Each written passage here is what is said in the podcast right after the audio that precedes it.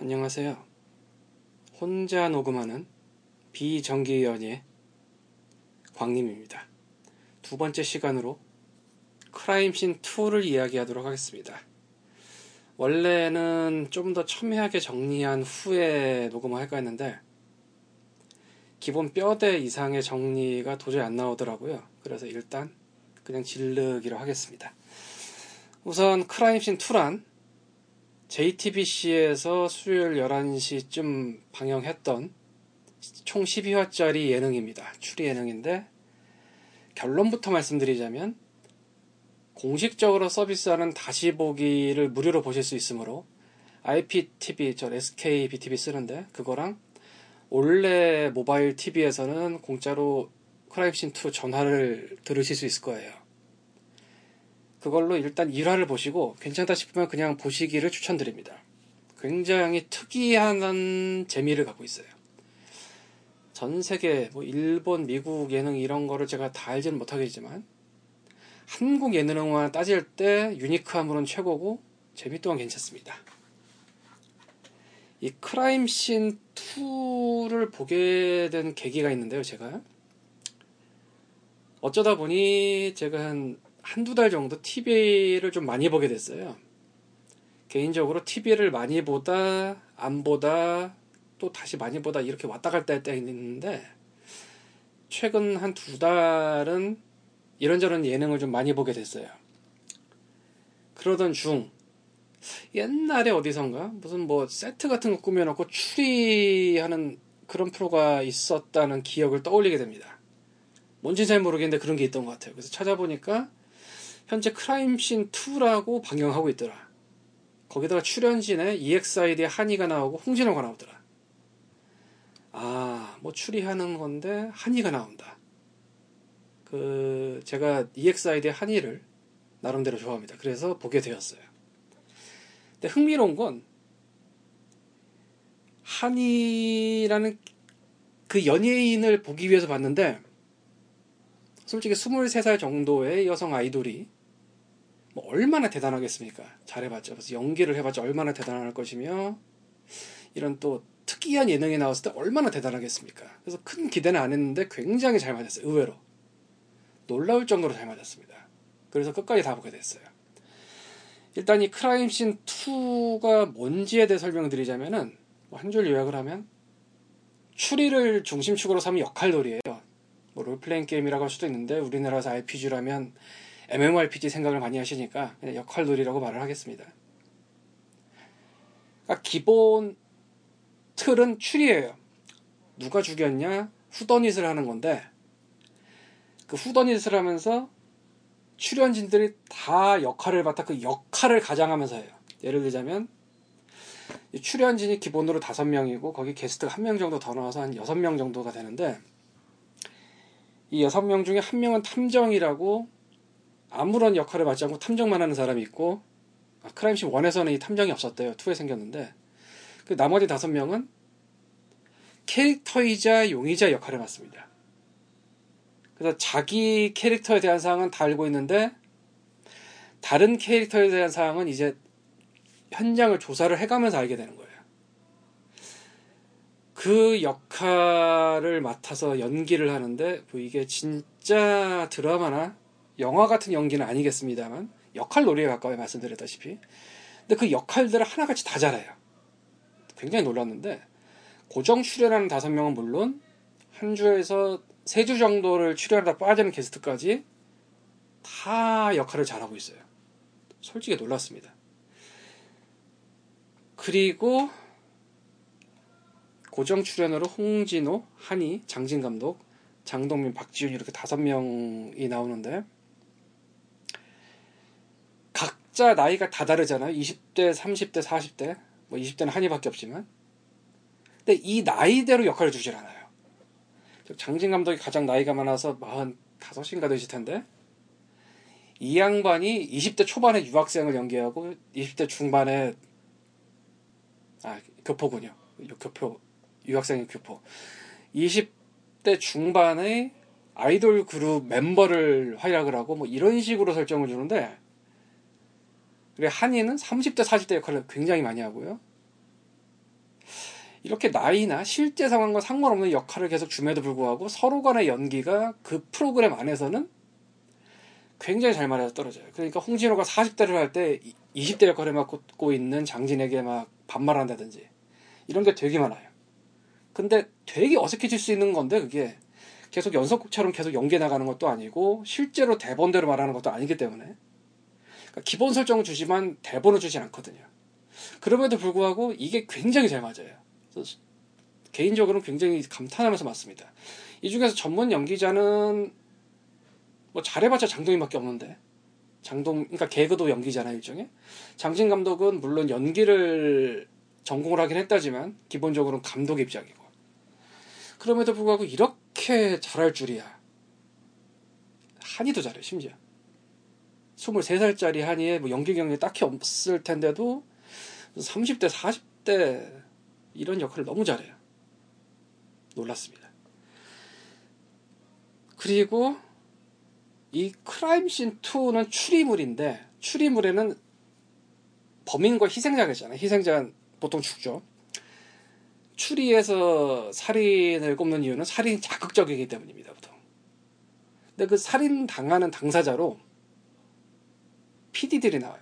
전회가 다 크라임씬 2의 PD였는지는 제가 기억을 못하는데 그 PD가 활약한 후에는 나중에 엔딩 크레딧에 PD 그 제작진 이름 지나가면서 그 PD 이름에 빨간색을 써요. 몇 번은 확실히 빨간색이 있었어요 거기에 제가 그 기억을 하는데 근데 전화가 다 그랬는지 제가 기억을 못합니다. 근데 아마 PD라 연출이라고 분류된 그쪽은 다 한 번씩 했을 것 같아요. 영회라고 제일 처음에 멤버들이 이제 모아서 간단한 테스트 할 때는 막내가 죽었고 11화 12화 이 시즌 2를 마무리하는 그때는 대표 PD가 죽었어요. 총책임 PD가. 그래서 실제 출입물을 하면서도 자기네가 이렇게 몸 바쳐 죽는 역할을 하는 프로그램이라는 게 범상한 프로그램은 아니겠죠. 심지어 마지막엔 총책임자가 스스로 죽으니 아 진짜 죽은 건 아니에요. 죽는 역할을 맡으니까. 게다가 보시면 아시겠지만 각 용의자는 물론 죽은 사람 희생자 자체도 굉장히 복잡하게 이상하게 깔려 있어요. 그러니까 파면 팔수록 쟤는 죽을만 했다 이런 것도 나오고 캐릭터들 사이에도 밝혀지면서 굉장히 뭐 무겁거나 어둡거나 물론 한 번에 끝나는 그 예능에서 그걸 깊게 가봤자 거기서 거기겠지만 그런 게 계속 나와요. 그런 와중에 특히나 크라임씬 2의 최종화인 11화, 12화에서는 이 크라임씬 2를 만든 총책임 PD가 자기가 희생대가 되면서 죽으면서 실제 자기 자신 역할로 나오는데 11화 12화가 거의 뭐 인간 쓰레기급으로 나와요. 이쪽에도 잘못하고 이쪽에도 잘못하고 이쪽에도 잘못하고 모두가 죽일 것 같은 동기가 다 있는 뭐 그런 느낌. 이런 거를 하기 힘든데 그래서 오히려 또 더 대단해 보이는 그런 느낌이 있더라고요. 자기가 몸 바쳐서 해버리니까. 그 다음으로 이제 출연자 얘기를 좀 해보도록 하겠습니다. 고정으로 홍진호, 한희, 장진, 장동민, 박지윤이 나오는데 박지윤은 아나운서 박지윤입니다. MC 하시는 가수 박지윤 말고 홍진호와 장동민은 지니어스 1과 3의 우승자이기 때문에 데려온 것 같죠. 딱 게임 잘할 것 같으니까. 물론 크라임씬 1에서도 홍진호와 박지윤은 나왔었다고 그래요. 그거 연결받은 것도 있고. 홍진호가 아시다시피 무슨 게임 같은 거 머리 쓰는데 되게 능하지만 발음을 씹죠. 그 발음을 씹는 게 아예 캐릭터가 된 것 같아요. 여기서는 그 발음을 씹는 캐릭터기 때문에 더 재미있는 느낌? 왜냐면 그거 갖고 계속 놀리니까. 근데 크라임씬 2에서 결과적으로는 범인을 100% 맞췄다고 설명을 하긴 하던데 정말 그랬는지 제가 기억이 안 나고요. 그 다시 또 되돌아보면서 실제 어떻게 했나를 또 보자니 그것도 그래서 그리고 홍진호 본인이 이제 범인을 맡은 회도 있었고, 아, 있었어요. 어쨌건, 머리 쓰는 게임이라면 홍진호가 나와야 될 것 같다. 뭐 그런 느낌? 그리고 실제로 뭐 역할 맡아서 40대 역할 맡아 장진한테 무슨 반말하고부터 시작해서 뭐 실제 역, 기자 역할을 맡아서 나는 쓰레기야. 뭐 이런 거 하고 굉장히 잘 맞아 들어간 것 같아요. 머리 쓰는 게임은 물론 역할 연기에도 잘 맞아 들고 발음을 씹는 건 오히려 그게 캐릭터가 돼서 재미를 주는 역할. 그리고 EXID의 한이는 아까도 말씀드렸다시피 솔직히 아무 기대를 안 하고 그냥 한이가 나온 데서 본 건데 너무 잘했어요. 자기 나이 또래도 아닌 무슨 30대, 40대 역할을 이런 거를 하는데도 잘 소화했고 역할 여러 종류 역할을 했는데 뭐 그럭저럭 잘 어울렸어요. 연기 경력이 딱히 있는 것 같지도 않은데 물론 이 상황에서 한이가 지금 뭐 일일 연속극 주연이나 무슨 주말 드라마 조연 뭐 이런 데 들어가면 또 얘가 달라지겠죠. 그쪽하고 이쪽은 다르니까. 그럼에도 불구하고 크라임씬 2 방식의 연기에는 한이가 굉장히 적합했다는 겁니다. 다음으로 장진 감독.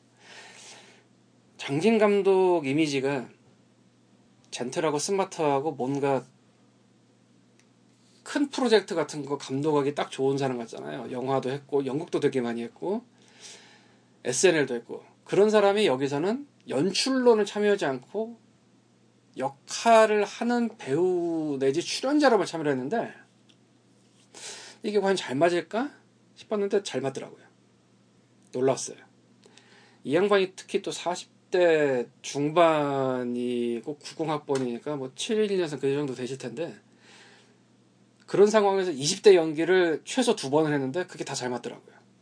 그러니까 여기서 20대 연기란 홍진호는 홍진호한테 반말 듣는 연기죠. 음. 장동민은 개인적으로는 좀 선호하지 않는 연예인인데 그 팟캐스트에서 그 사건 터진 거 말고도 소리 지르는 이런 상대방한테 소리 지르고 뭐 쌍욕 직전까지 가는 이런 캐릭터잖아요. 원래가 요즘은 좀 덜하는 것 같은데 그런 거 치고 여기서는 잘 맞았다고 봐요. 역할도 잘 소화를 했고 윽박지르긴 하는데 일정 선은 잘 안 넘는 것 같더라고요. 이게 아마 크라임씬2 하다가 그 일 터져서 그런 걸 수도 있는데 어느 선 이상을 안 넘는다? 그래서 그렇게 크게 불편은 없었어요 개인적으로. 박지훈 아나운서 MC가 의외로 연기를 잘하더라고요.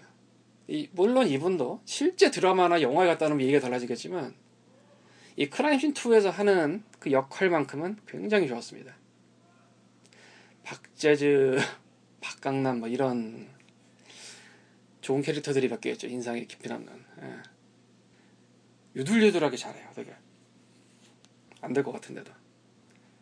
그 외에 특히 고정 출연진은 물론이고 게스트들도 굉장히 잘 맞아 들어가는데 우선 김지훈 씨라고 초반 1, 2회에 나왔고 10회 때 한 번 더 나왔는데 그러니까 게스트가 잘해서 나중에 한 번또 부른 그런 사례 저는 아무 정보 없이 1회를 처음 봤을 때 이분이 고정인 줄 알았어요.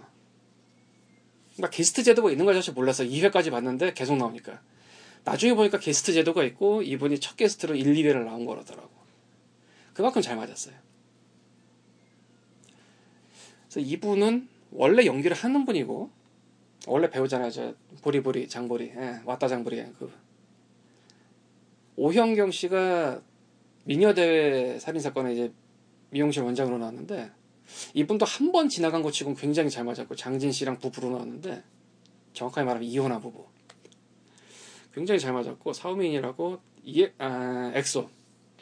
엑소 쪽에 청년이 한 3회를 나왔는데 잘생기긴 잘생겼더라고요. 그리고 으, 솔직히 기대 안 했는데 그러니까 기대를 안 했는데 다들 잘 맞았어요. 크라임신 2에서 게스트까지 다 이 친구도 굉장히 잘 어울리더라고요. 그래서 크라임씬 3가 나오지는 않을 것 같은데 만약 크라임씬 3가 나오면서 남자 젊은이가 필요하면서 스케줄이 된다면 고정을 하지 않을까라는 생각이 들 정도? 의외로 잘하더라고요.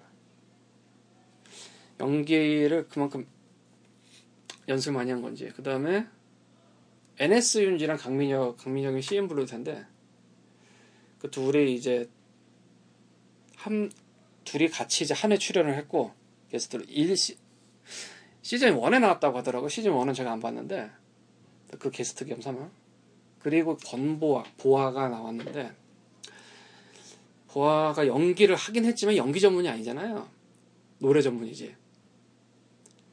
나온다고는 했는데 큰 기대는 안 했어요. 그냥 와 보아가 나오는구나 봐야겠다. 뭐 어차피 보는 크라임신 2인데 잘 맞았어요. 그 다음에 전현무 시즌 1에 전, 나왔던 전현무가 또 나왔는데 게스트 중에 가장 별 볼 일 없는 사람 하나 꼽으라면 이, 이 양반이 아닌가. 근데 그 별 볼 일 없는 캐릭터가 크라임씬에서 그 양반 캐릭터였나 보더라고요, 이번에서.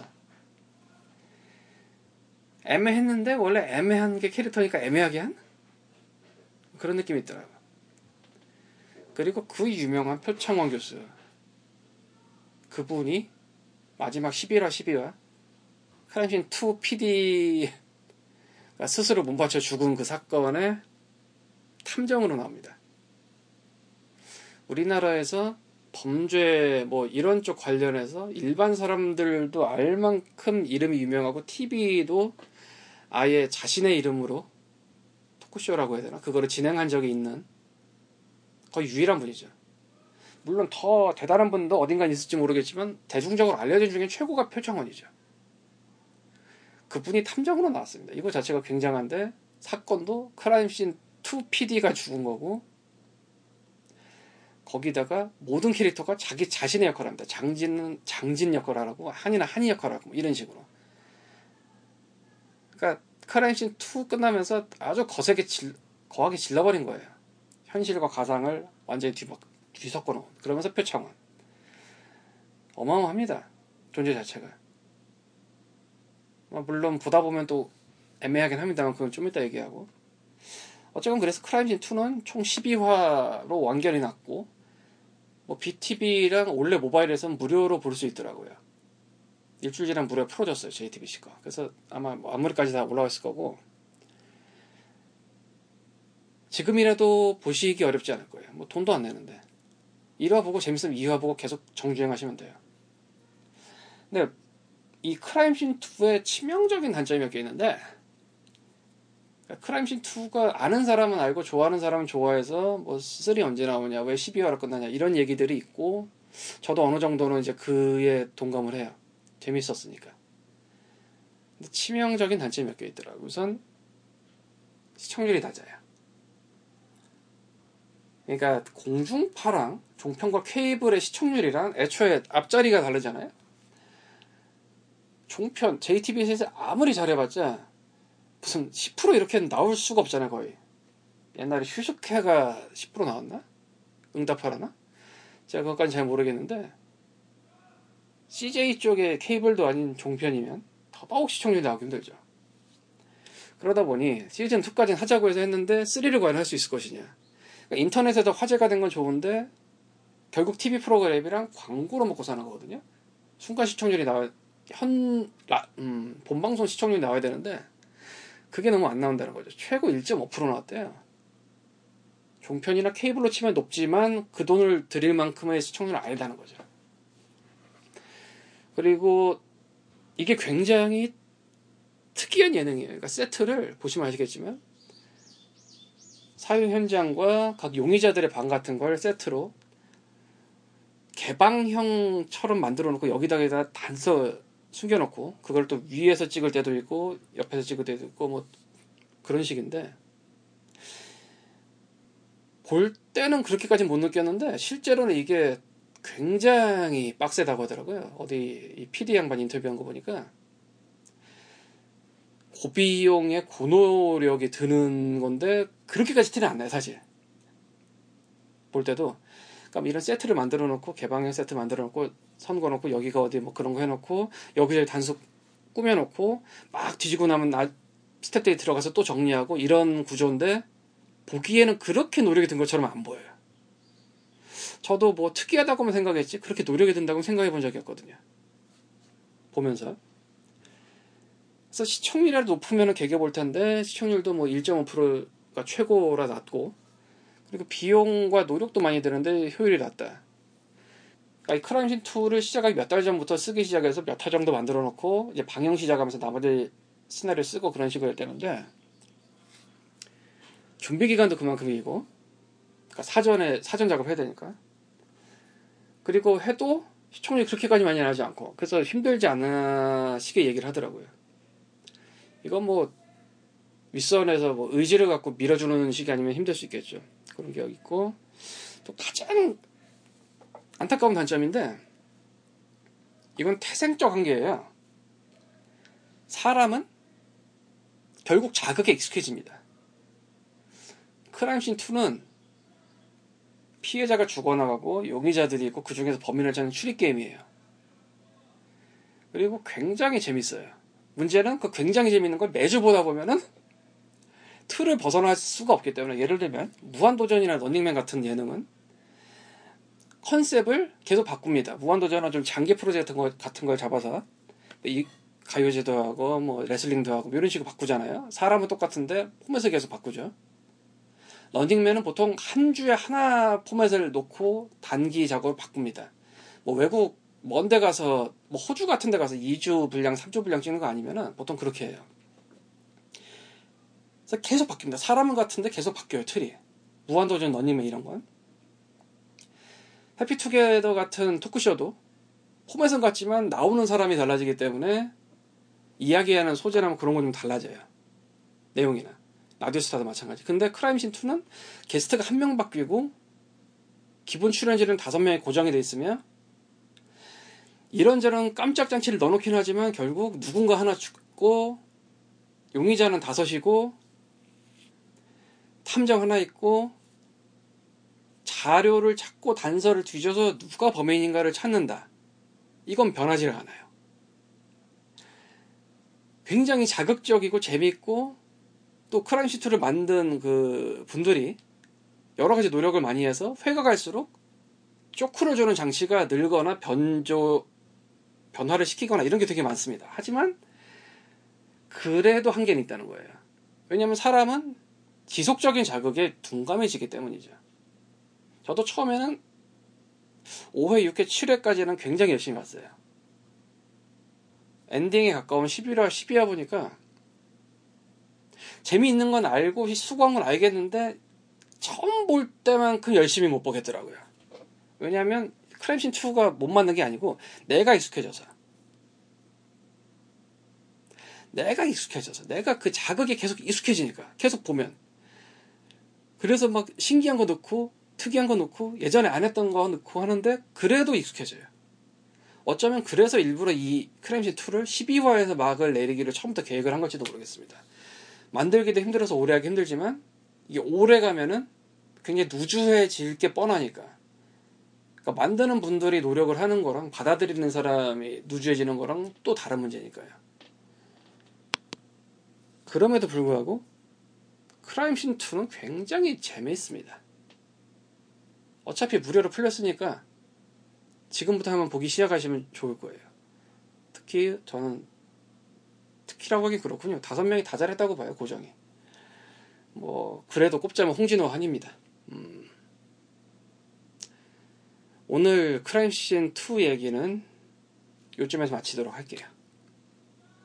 한 줄 요약하면은 다시 보기 무료 풀렸으니까 보시고 괜찮다 싶으면 계속 보세요. 참고로 1회 전에 사전 인터뷰처럼 만든 영회가 하나 따로 있는데 이거는 IPTV나 그런 서비스 방식에 따라 완전히 다른 데 붙어 있을 수도 있어요. 그러니까 보다가 괜찮으면 그 영회로 다시 찾아서 따로 보는 것도 재밌을 겁니다. 그 한이가 우는 게 거기 나와요. 그 유튜브 같은데 편집돼서 돌아다니는 거 위아래 나오니까 울고 막 도망가는 거 굉장히 귀엽습니다. 그럼 언제가 될지 모르겠지만 비정기연의 3회에서 뵙겠습니다.